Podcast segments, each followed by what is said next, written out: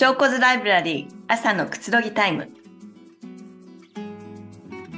こんにちはヨガインストラクターでライフナビゲーターの翔子です。このプログラムは毎週月曜日朝7時30分からヨギーエアのライブクラスでお届けしています。心のビタミンのようにインスピレーションにつながる言葉をご紹介するトーククラスです。朝のひととき朝食をとりながらあるいはコーヒーを飲みながらラジオ感覚でお楽しみください。ヨギーエのライブクラスで私翔子がウィークデーの早朝に3本ヨガのクラスを担当しています。毎週月曜日朝6時15分から目覚めのインフロープラスマインドフルネス瞑想。水曜日の朝7時30分からインヤンフローヨガ。金曜日の朝7時30分からゆるっと朝ヨガリラックスですぜひクラスでもお待ちしています皆さん改めましてアロハですはい。証拠図ライブラリー朝のくつろぎタイムえー、もう本当に1月の中旬から今年の1月中旬から始まってですね、本当に毎回好評いただいて、今回もリクエストをいただいたものを取り上げさせていただきました。はい。今日もこの時間ですね、えー、皆さんの一日の始めに元気になるエッセンスが少しでも届けれ、えー、届いたら私もとっても嬉しいです。えー、そして私はもう、ここで聞いてくれてる皆さん、リスナーの方、ほとんどの方知ってると思いますが、えー、あさってですね、ここハワイを立って日本に向かいます。日本からもね、スケジュールが許す限りは、この、あの、皆さんにご愛顧いただいている証拠図ライブラリー、日本の各地で展開していきます。あの、スケジュールがちょっと難しい場合は、ちょっとね、ない週もありますが、あの、ちょっと面白い企画もゲストを迎えてっていうのも来月は企画してるので、お楽しみください。それでは皆さん今日は、今自分の周りのね、あの、人間関係って今、今一度考えてみてください。どんな感じでしょうか？さっきはこの、あの、時間が始まる前に皆さんちょっとシェアをいただいてますけれども、ありがとうございます。例えば、家族、友達、えー、そして結構ここ、ここがネックになったりする人もいるんじゃないでしょうかね。働いてる方、職場関係。または、あの自分の友達はないんだけれども、やっぱり子供の付き合いで学校の行事でいろんな、あの、親御さん、えー、他のね、親御さんと付き合わなきゃいけないっていうのもあると思います。はい。そして今のね、この季節秋から、これからの年末に向かっていろいろイベントがね、増えてきてると思います。なので、そういった時って何かと人付き合いが多くなる季節ですよね。また、先ほども言ったように、子供を通しての学校での行事、そして、こう、何か役員とかになったらね、や、あの、先生とのね、こう、付き合いとかもあるし、えー、あとは、まあ、本当に仕事先、どこ行っても素敵だなっていう、ときめきの出会いもあれば、いやー、この人苦手かも、やっぱり無理かもと思ってしまう人とか出会いが、日常中に普通にあったりします。はい。私たちが毎日こうして生活する中で、えー、苦手だって感じる方とどのようにうまく付き合っていくのがベストなのか。まあ、このうまくっていうのもちょっとね、ネックだったりしますよね。うまく付き合おう、うまく付き合おうと思うと、やっぱり無理ってなって疲れて、もう自分がこうエネルギー消耗してしまうっていう風になるので、自分のこう今日のテーマ。やっぱり心のあり方っていうのはすごい大事かなと思います。こちらです。証拠図ライブリー朝のくつろぎタイム。今日のテーマは苦手な人、意地悪な人との付き合い方、心の持ち方。こちら、あの、の時間を、この番組っていうかね、えー、ご愛顧いただいているリスナーの方から、あの、リクエストいただきました。えー、証拠図ライブラリーでは皆さん、リクエストをどしどしお待ちしてますので、えー、ぜひ取り上げられるものをぜひ取り上げたいで、皆さんとこう、いろいろこんな感じで向き合っていきたいと思います。はい。私はね、あの、ありますね。今までここで、えー、そうですね。ダンスをもっとね、極めたくてニューヨークに移って、でもその好きなダンスをやっていても、やはりそのダンスのね、スタジオの中には苦手な人っていうのがどこかしらいたりするんですけれども、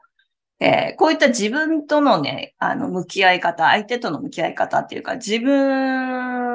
変えようとしないで相手を変えようとしていた頃は、ああ、この人がいなければ、もっと集中できるのにとか、またみんながね、いい感じでまとまるのになとか思ってたことがよくありました。そして、できればその人からこう離れたいので、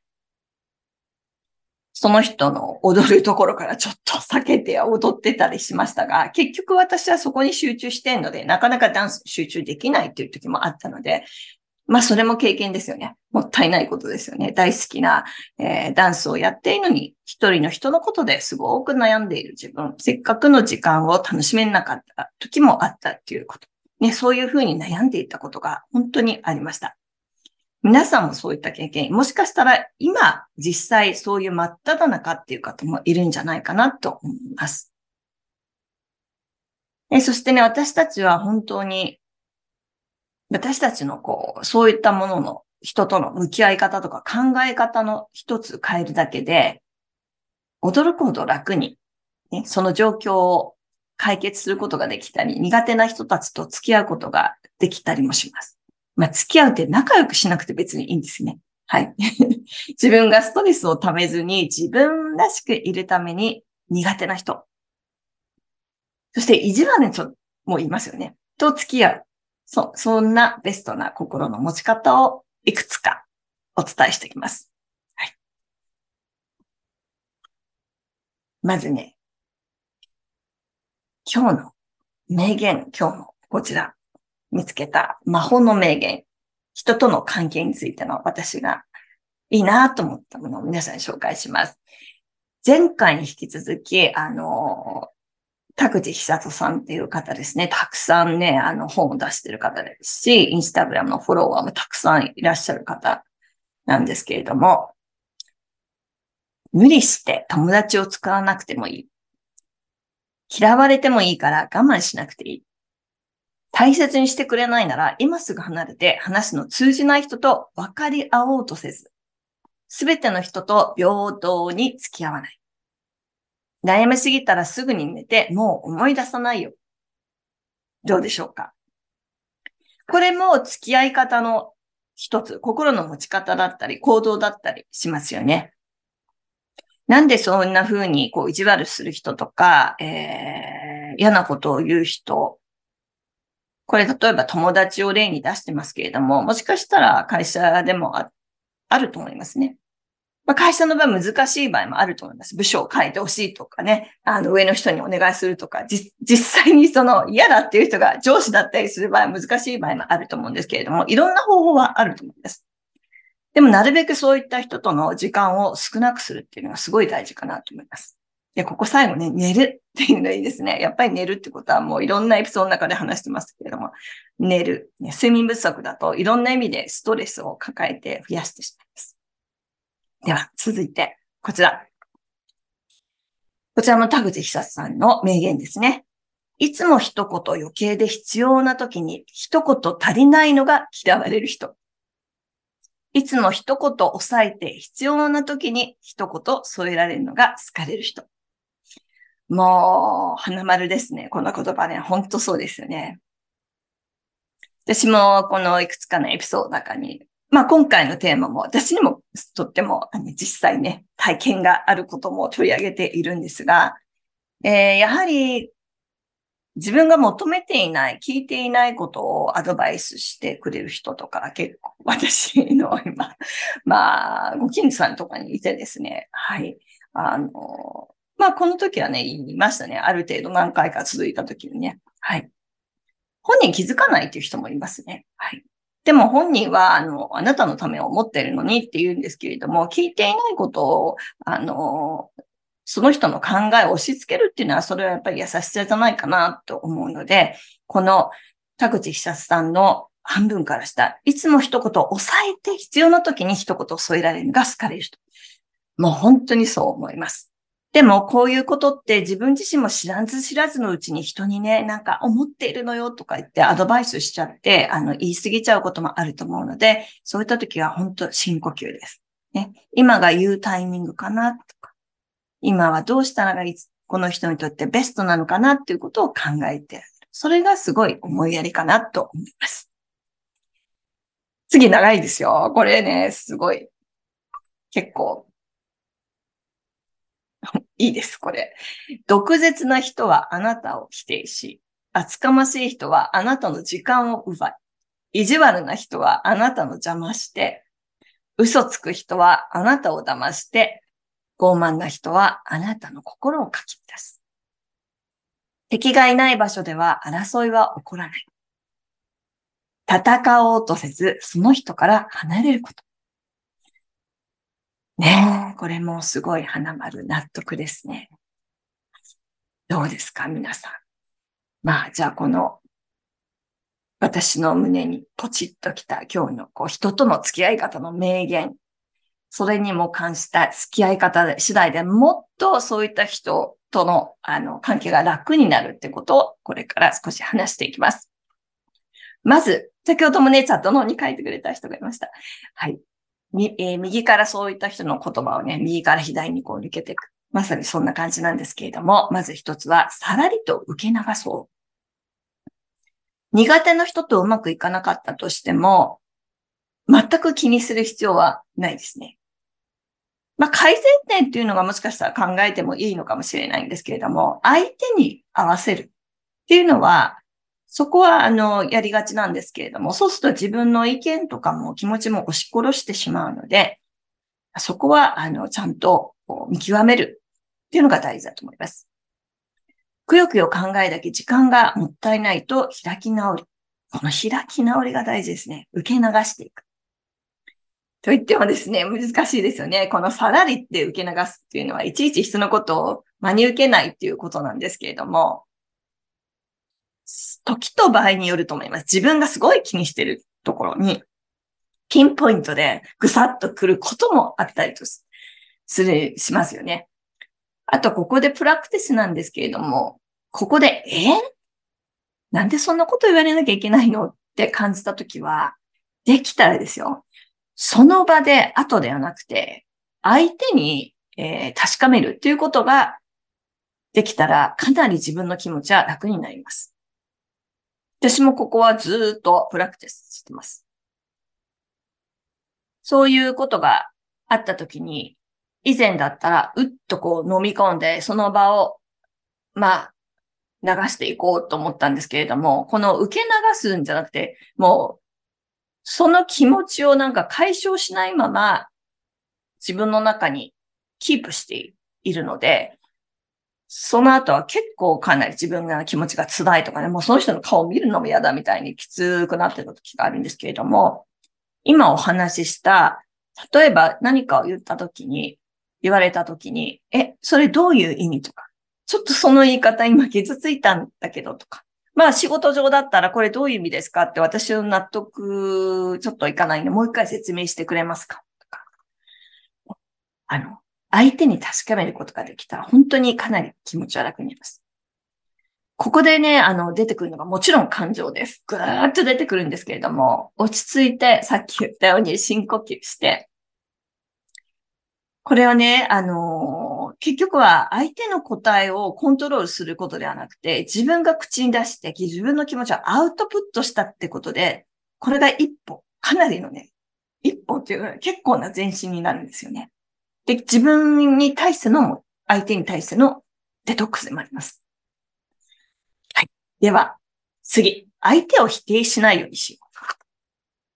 して、したいですよね。はい。相手のことが苦手だと思っても、相手からたとえ悪口を言われたとしても、ね、相手のことを決して否定しないようにする。これも意識してないと当たり前に相手を否定して自分をこうね、もちろんプロテクトする。守ってあげるってことは、当たり前に人間なら出てくることです。そう、否定する気持ちはね、心の中だけに収まらず、やがてね、言葉になってきます。ね？で、相手を否定するような言葉をして、相手と同じ同等のレベルにいるところですね。つまり自分の価値を下げてしまいます。相手と同じように自分が否定されたように同じように否定しちゃうと自分のこうね、価値とかね、まあよく私は使うんですけど波動とかエネルギーレベルが下がってきます。嫌ですよね。ね。自分の波動レベル、ね。自分のエネルギーレベルを下げずに自分の波動を上げることにフォーカスしていくこと。これもプラクティス。これは本当にプラクティスなんですけれども、あの、当たり前に相手のことを責めたりとか、えー、否定する、それも責めるですね。あの、ちょっと悪口を言いたくなるんですけれども、それを言っちゃうとまた同じなので、あの、自分の波動を高くすると、上げると、そういった相手が結構いなくなったりとかね、えー、面白いことになってくることが私も体験がよくあります。はい。そして、そんなことは分かっているよっていうことの次もそうだと思うんですけれども、違いを受け入れる。違いを受け入れましょう。人はそれぞれ全く違っていることを大前提に過ごしています。人は違う。そして自分も相手と違うということを認識していきましょう。えー、例えばね、簡単な例ですが、今、秋の季節ですよね。秋の季節が好きって人もいれば、あ夏が大好きだったのに、秋になったらすごく寒くなってくるからなっていう人もいるし、早く冬が待ち遠しいなっていう人ももしかしたらいるかもですよね。こうやって好きなものが違うからといって相手を否定する必要はないのと同様に、相手が違う考えを持ってるからといって、自分とは全く違う。なんで同じじゃないんだろう。おかしいとか考えないで、人はみんないろいろ違う考えがあるよねと受け入れている。自分自身もですよ。人は人、自分は自分。違いがあって当たり前。え先ほどね、チャットの方にも書いてくれた方がいますけれども、相手はコントロールできない。これ、毎回のエピソードで出てくる言葉です。本当にそうですね。なので、それぞれ違うんだ。という違いを受け入れ、考えがそういった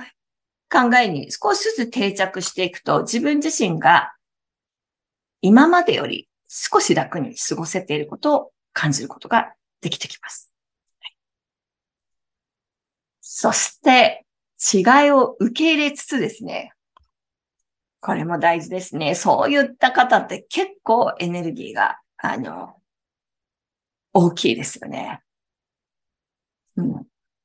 相手に流されないようにしましょう。はい。苦手な相手の人とうまくいかなかったり、意地悪されたり、なんか苦手な相手の人とうまくいくってなかなかないと思うんですけどね。逆を言えばね。はい。えー、意地悪されたのに仲良くしようって普通思わないですよね。はい。そして不愉快な思いをしてしまったとしても、決して相手の心に流されない。ね、相手のエネルギーに引っ張らないられないようにしようっていうことですね。えー、自分の大切な時間を苦手な人、え、意地悪する人が原因で、その時間を取られてしまうというのはとっても嫌なことだと思います。ね、今そこにある嫌な気持ち、気分から方向転換することがとっても大事です。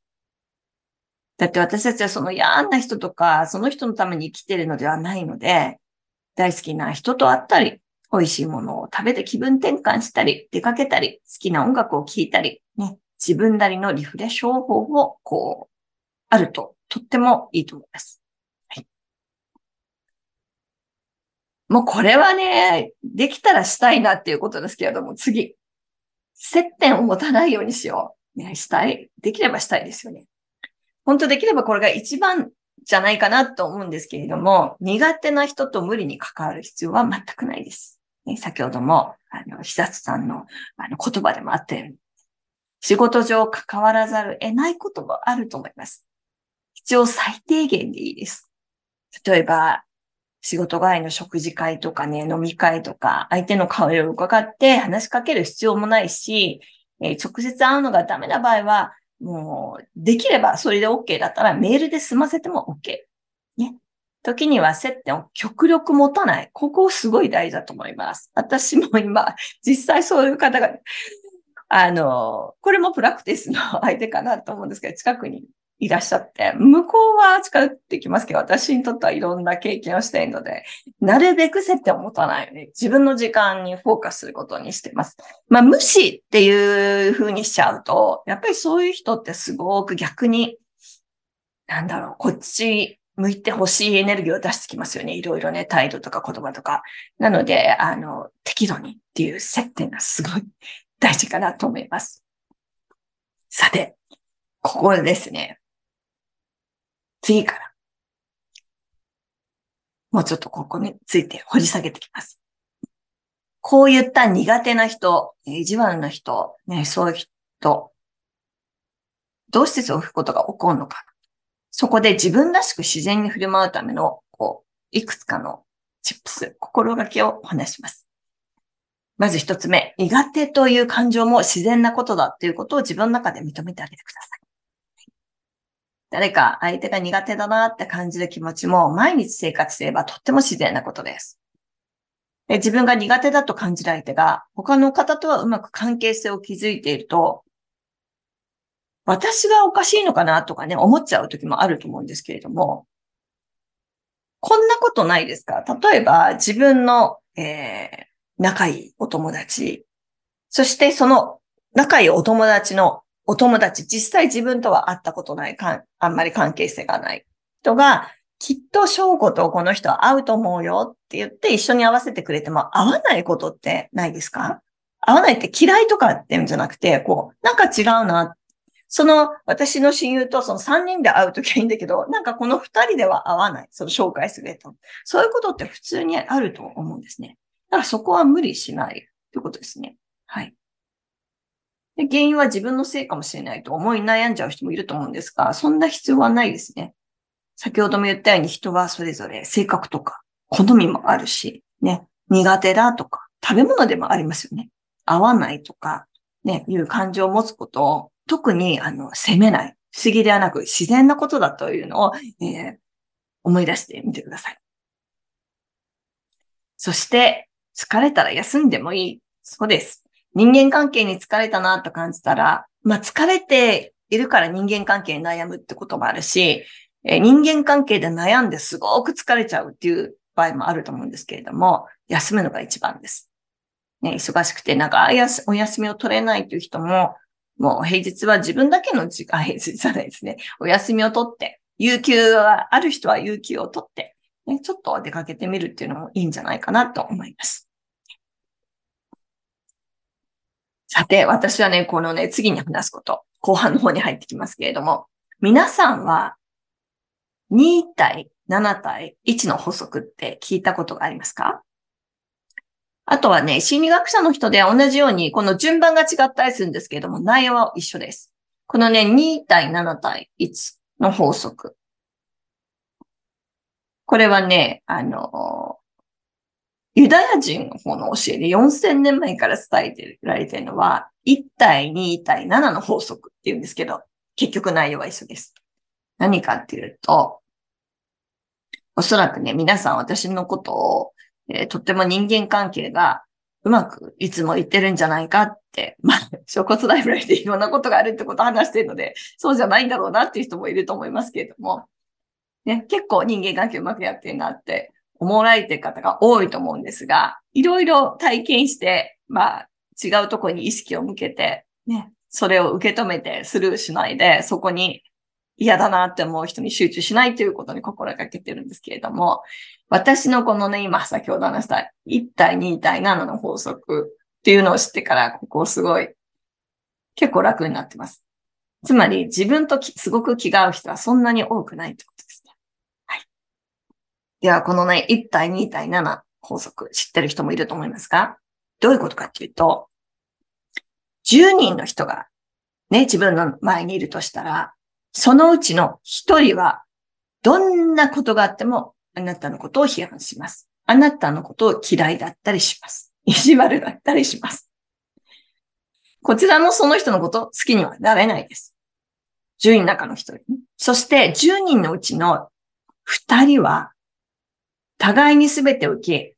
入れ合える親友になったり、とっても気が合う人だし、自分のこともすごく好いてくれる人です。じゃあ残りの7人はってどういうことかっていうと、どちらでもない人々だと言われています。つまり、7人一番多いですよね。1人は自分のことをその嫌いな人だったり、意地悪言ってる、来る人だって自分も嫌いな人だって。で、2人は自分のこと好いてくれる人。とっても気が合う人。で、7人一番人数多いですね。つまり多くの人はあなたに無関心ということです。時によってはこの7人の中で、例えば私が、えー、今、あの、している仕事で、あ、えー、翔子さんの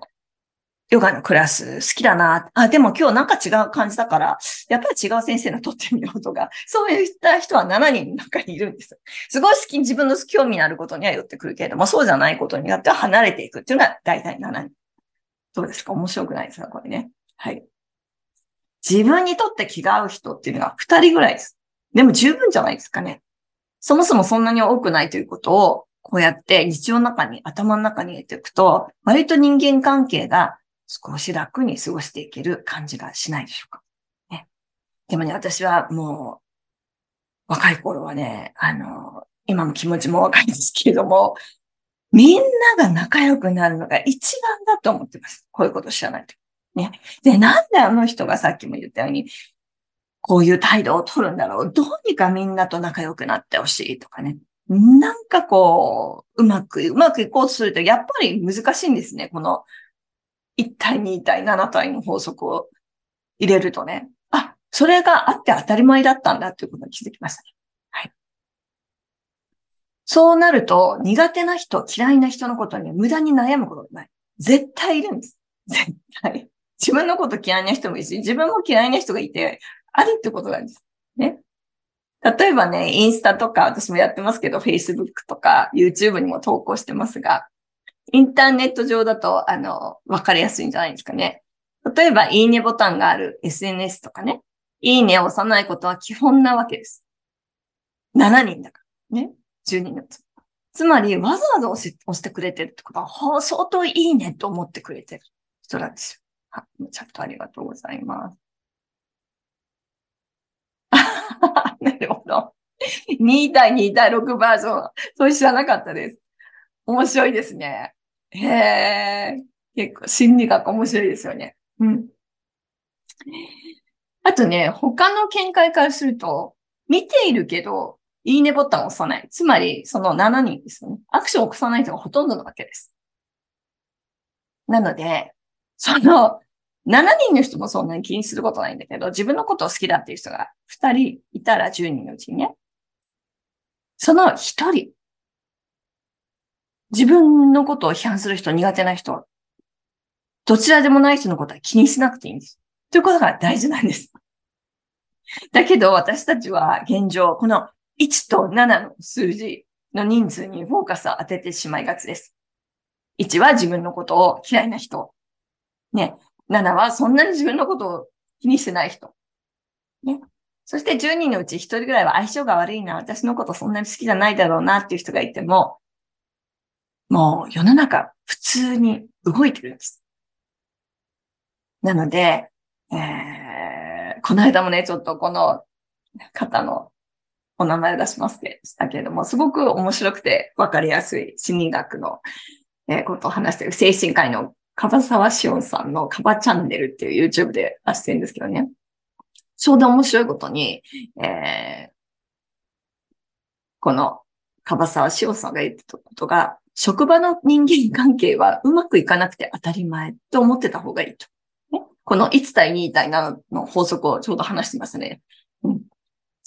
あのー、逆にね、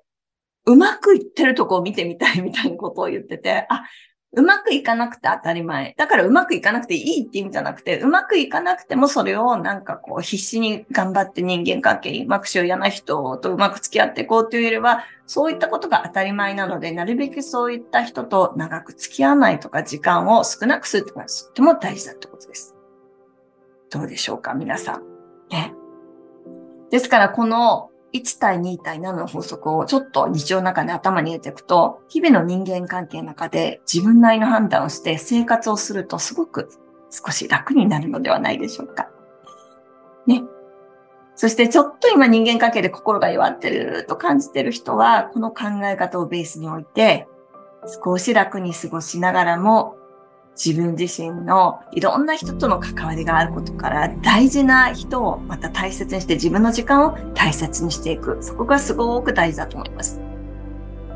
えー、今回のね、エピソード、エピソードでも皆さんの心になんかヒントになること、よし、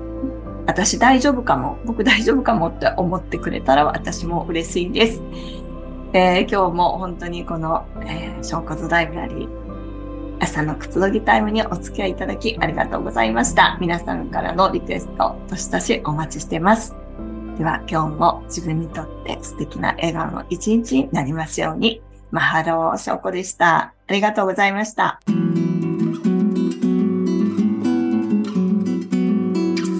ョーコズライブラリー朝のくつろぎタイム。